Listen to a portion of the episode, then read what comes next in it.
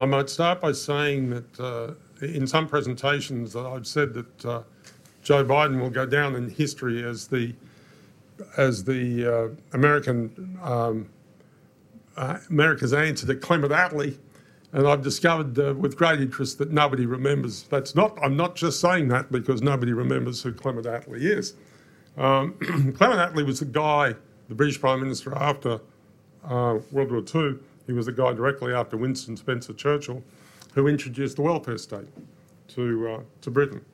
Uh, he introduced uh, the National Health Service, which is still there, and a large administrative uh, bureaucracy, which is also still there in the UK.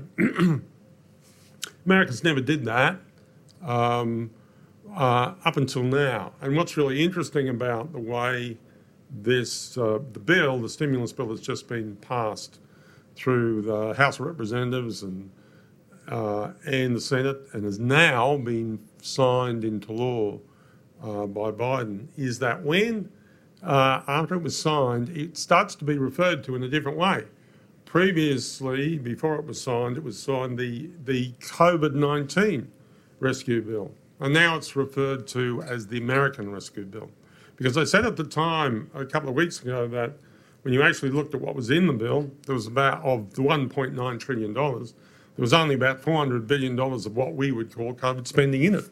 In addition to that, there was about $400 billion of income support. And apart from that, it was entirely um, programs which uh, supported uh, uh, Democratic Party constituencies.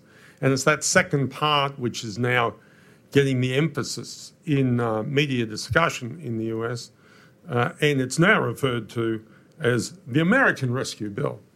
And uh, this, the short, this is, uh, there's been a number of articles about this in the US press, and the simplest um, and most precise I could find was one in uh, the New York Times, which is often regarded as one of the voices for the Democratic Party, uh, by Jamelle Bouie. And Jamelle Bouie used to be the politi- chief political writer for uh, a uh, a website called Slate. Uh, he's working for the New York Times now as a political writer, and he talks about, uh, and this is a simplified version of what he says. Um, he, he, talks about um, the American Rescue Bill in this way. He says, in addition to hundreds of billions of dollars in direct payments to most American families, the American Rescue Bill, as it's now called, extends federal unemployment benefits uh, and makes the first 10,200 of those benefits non-taxable for households and with incomes up to 150 US thousand dollars a year. That means that uh, American families up to 200,000 Australian dollars a year are now getting welfare, and that's what we call middle class welfare uh, in Australia. Uh, I've never seen this in the US before. Uh, it uh, includes an extra seven and a quarter billion in small business loans, 25 billion in food and drinking establishments, and more than 50 billion in transport funding, including billions in transit, 25 billion in emergency rental assistance, housing assistance, and also billions of dollars in for personal protective, uh, protective equipment, and they're actually spending something on COVID-19 but, uh, vaccines. But he says, if Biden were just signing a bill to assess the public uh, end to end the pandemic, this would be a substantial accomplishment. But there is much more in this package than just relief. It also uh, allocates hundreds of billions of dollars in sweeping reforms to the social security net. On top of the list is a major, if temporary, expansion of the t- child tax credit. Well, it's temporary until they make it permanent uh, in the year ahead. Uh, instead of a $2,000 credit, parents will receive an annual payment of up to $3,600 for a child uh, five or younger, and up to $3,000 for those ages 6 to, to 17. Families with no taxable income will still be able to claim uh, the full benefit, all but the highest income families, those with over who are making more than 200,000 Australian dollars a year, will receive something from the government. Uh, this change alone would slash child poverty by an estimated 40%. So here we see where this legislation is actually going. But this change isn't, isn't alone. The American Rescue Plan also triples the value of the earned income tax credit for low income earners without children, providing a benefit of $1,500 for more than 17 million Americans, and fixing the tax code that as it stands punishes the childless in low wage jobs.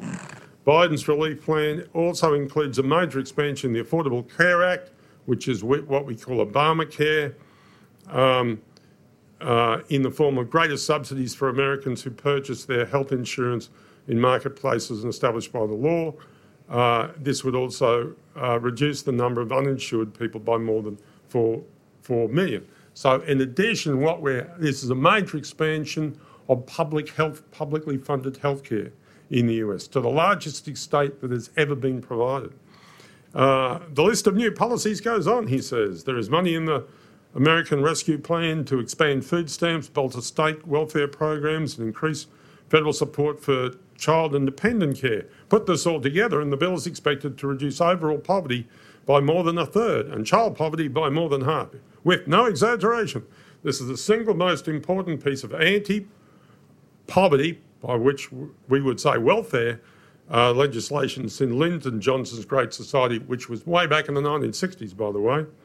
Indeed, the story of this bill may be the story of how Biden repudiated the austerity politics of much of the last decade. The American, but the American Rescue Plan is only a start because the administration was limited by the budget reconciliation process. Many of its provisions need to be made permanent, which is there is a lot of work still for the Biden administration and Democratic majorities that exist now in Congress. Much of it tied to whether a Senate can allow majority can be passed by majority rule. That being said, we should acknowledge, that the bill is, as Biden said of Obamacare, a very big deal for the country. And uh, so what we have here is the beginning in the US of a welfare state. The problem is how you pay for that. Now, back in November, when I talked about the economic programs of both sides of politics, I pointed out that the way they were going to pay for it was by increasing taxes on investment increasing uh, uh, not just corporate tax, but also capital gains tax and other taxes, to, uh, take away um, um, tax benefits that were being provided to hedge funds. So they're taxing the whole investment area. And really interestingly, that's what Clement Attlee did. And when and Clement Attlee did that, he did things like he increased the tax on, he said that he so disliked investment. He called it unearned income, and he increased the tax on income on unearned income to uh, 95%, 19 shillings in the pound, so 95 cents on the dollar. And the problem about that was about taxing investment is it generated low investment and low growth in the British economy for the next generation. So that's the problem here. Our problem is is not what happens for the next 20 years. Our problem is what happens next year. Because I think the major uh, danger to the stock market, the stock market boom, is increasing taxes on corporate income, which increase, which kills after-tax corporate earnings. Now, Janet Yellen wants to put that off at least until next year. We'll see what happens when they attempt to make this bill permanent.